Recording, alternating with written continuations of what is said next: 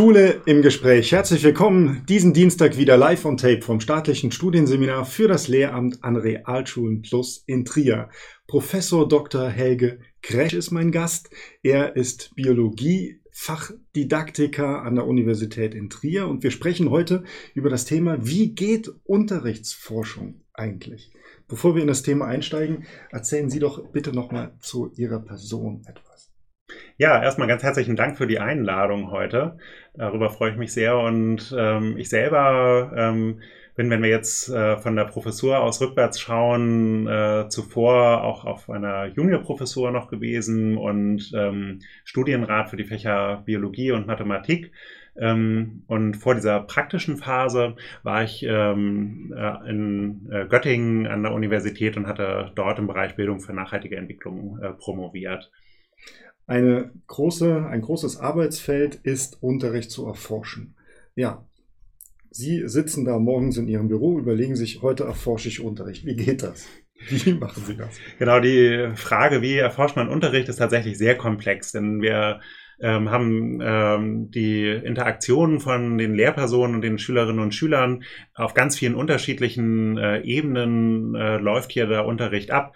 Ähm, aus äh, der Praxis wissen wir ja auch, dass es um äh, die fachliche Auseinandersetzung geht, aber auch die sozialen Fragen spielen natürlich immer gleichzeitig eine Rolle. Ähm, vieles überlagert sich. Es gibt die klassenöffentlichen Interaktionen, es gibt die Peer-Interaktion, vielleicht auch in Kleingruppen, äh, oder in Partnerarbeitsphasen.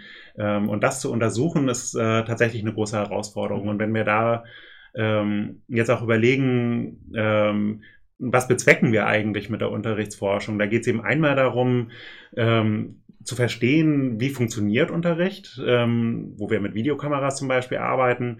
Aber es gibt eben auch noch andere Fragen, nämlich was ist tatsächlich wirksam für das Lernen und Lernen ähm, und wo wir dann auch so Interventionsstudien durchführen äh, mit Experimental- und Kontrollgruppen mhm. äh, Design. Und also insofern gibt es da ganz unterschiedliche methodische Zugänge, um jeweils spezifische Fragen zu beantworten. Mhm. Auf die verschiedenen Zugänge gehen wir gleich vielleicht noch exemplarisch ein. Das würde mich interessieren. Aber grundsätzlich, Sie überlegen sich dann schon, aus dem, dass Sie aus diesem komplexen Konstrukt Unterricht eine oder einige Elemente raus nehmen und die untersuchen. Also man kann Unterricht nicht in Gänze analysieren und beforschen, oder?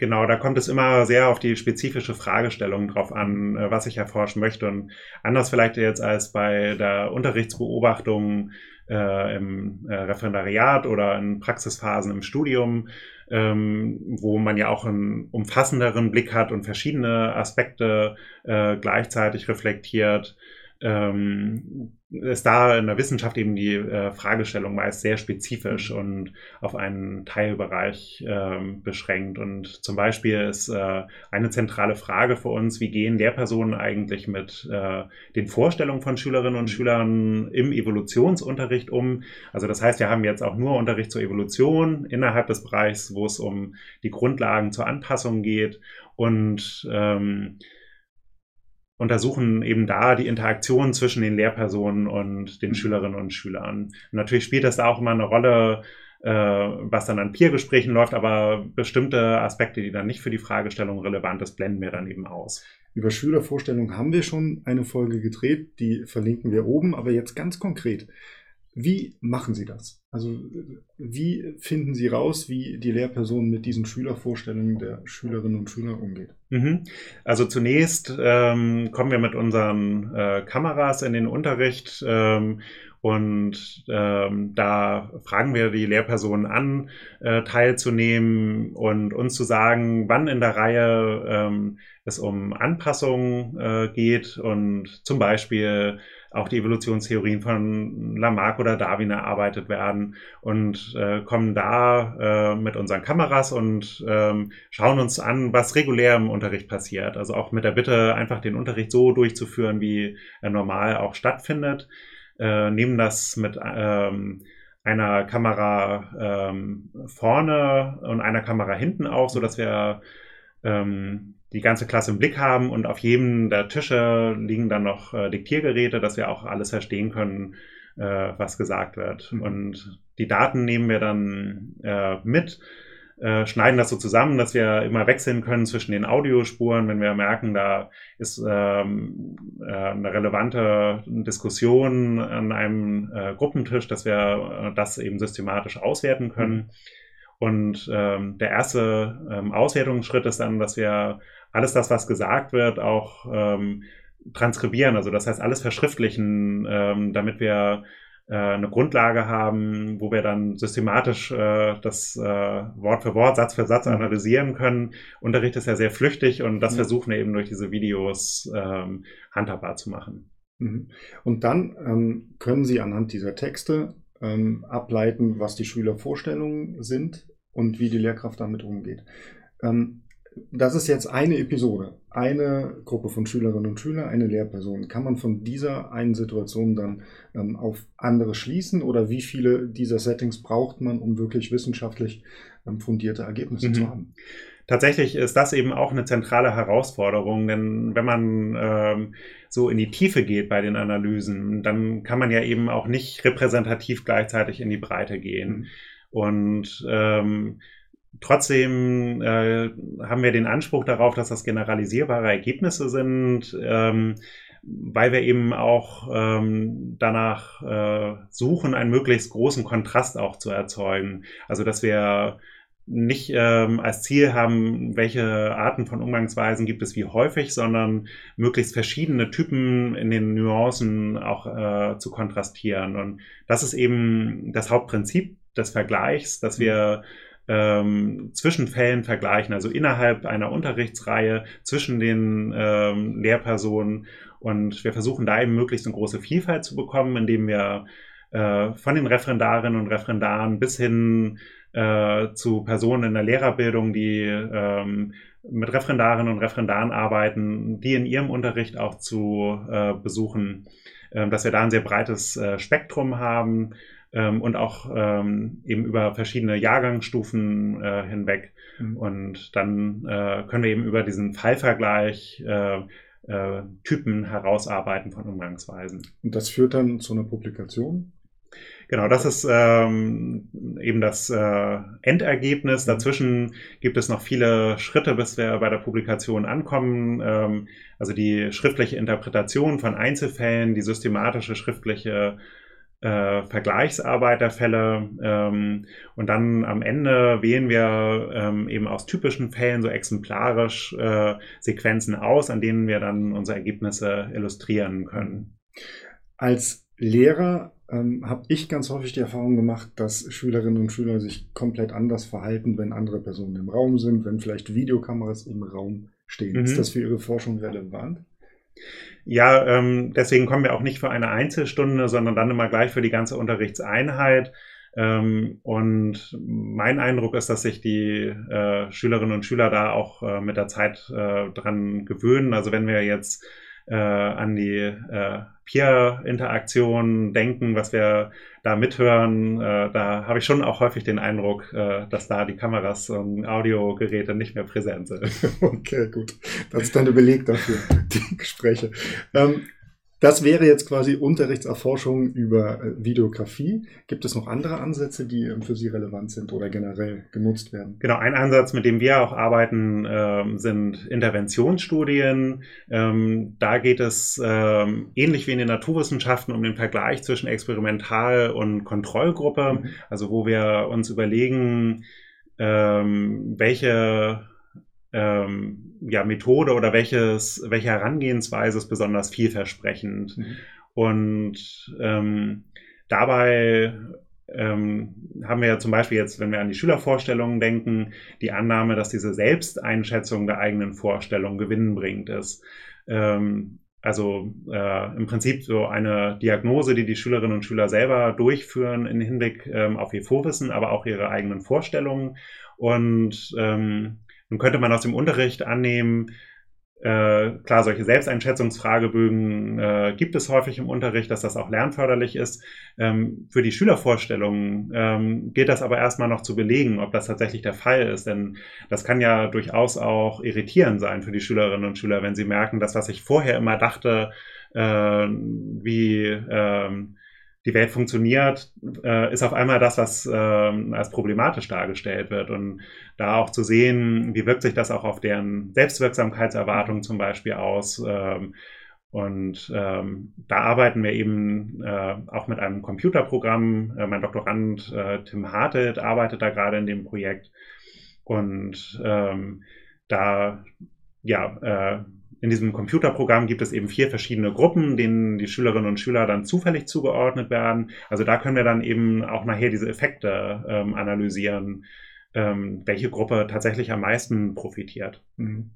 Ähm, Beispielsweise PISA arbeitet dann damit, dass, ähm, dass es halt einen Referenzwert gibt, beispielsweise Lesekompetenz, um halt äh, herauszufinden, wie ähm, intelligent oder wie kompetent Schülerinnen und Schüler sind. Spielt das auch bei Ihrer Forschung eine, eine Rolle, dass man diese Vergleichsgruppen relativ ähm, gut von ihrer Kompetenz oder Leistungsfähigkeit einschätzen kann? Hm, ähm, derartige Referenzwerte haben wir für diesen spezifischen Bereich der Schülervorstellungen nicht. Deswegen äh, brauchen wir aber da natürlich eine Kontrollgruppe. Also es gibt auch immer eben eine Gruppe, die zwar das äh, Basisfachwissen zur Evolution sich erarbeitet, aber eben nicht zusätzlich noch diese Selbsteinschätzung durchführt. Und äh, deswegen äh, können wir da dann Schlussfolgerungen im Vergleich zu dieser Kontrollgruppe ziehen. Ähm, aber um solche Referenzwerte äh, für ganz Deutschland zu haben, müsste man natürlich auch ähnlich wie PISA dann äh, die entsprechende Stichprobe haben.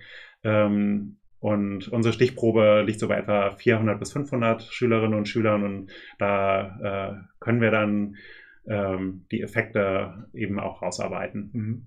Jetzt haben wir zwei Settings ähm, aufgeführt, wie Unterricht erforscht werden kann. Sind das die wesentlichen oder gibt es noch andere Ansätze, die relevant sind, vielleicht für Ihr Fach oder auch für andere Fächer? Mhm. Also es gibt ähm, natürlich im Bereich der Unterrichtsforschung auch noch andere Ansätze.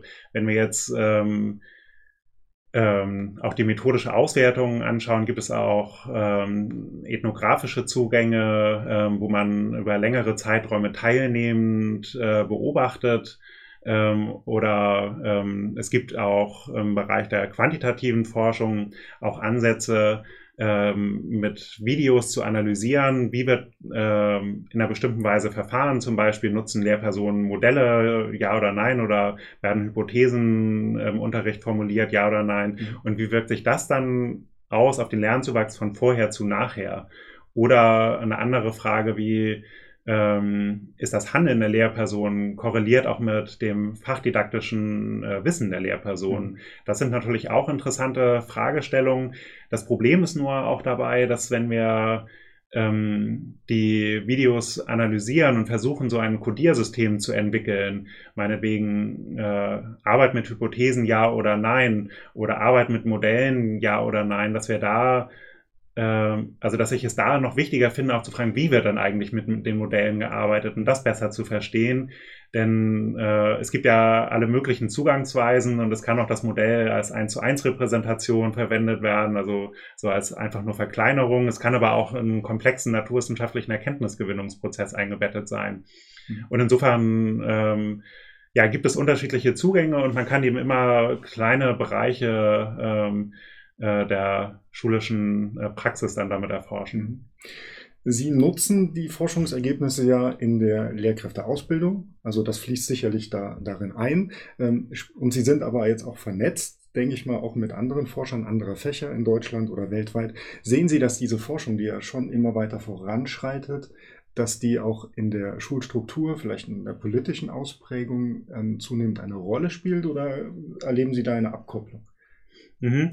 Ähm, die ähm, Zeit, die äh, es dauert, bis die einzelnen konkreten äh, Studienergebnisse dann ähm, auch tatsächlich äh, einwirken, flächendeckend ist natürlich äh, länger und diese Implementation in der Schulpraxis ist äh, auch eine große Herausforderung.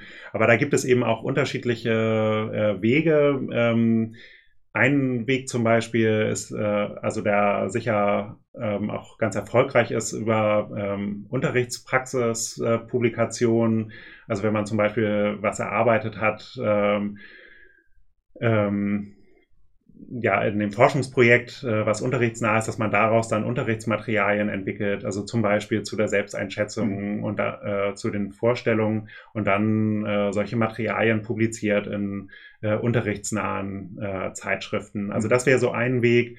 Ähm, aber neue Erkenntnisse gehen natürlich dann auch über die ähm, äh, Lehrpläne ein oder auch die curricularen Standards, die wir ähm, an der Universität auch haben. Ähm, die werden in regelmäßigen äh, Abständen eben auch äh, überarbeitet und ähm, da findet jetzt in diesem Zeitraum gerade auch äh, die äh, Sitzung statt, um da äh, auch die fachdidaktischen neuen Erkenntnisse eben auch mit einzubinden. Also insofern ähm, kommt das auch ähm, in der Schule an. Ähm, ich denke, im Bereich, wo sicher noch mehr Potenzial ist, ist auch bei den Fortbildungen, da dann ähm, auch in den Austausch zu treten, von der Praxiserfahrung zu profitieren und dann aber auch die Ergebnisse aus der Forschung auch äh, zu diskutieren. Mhm.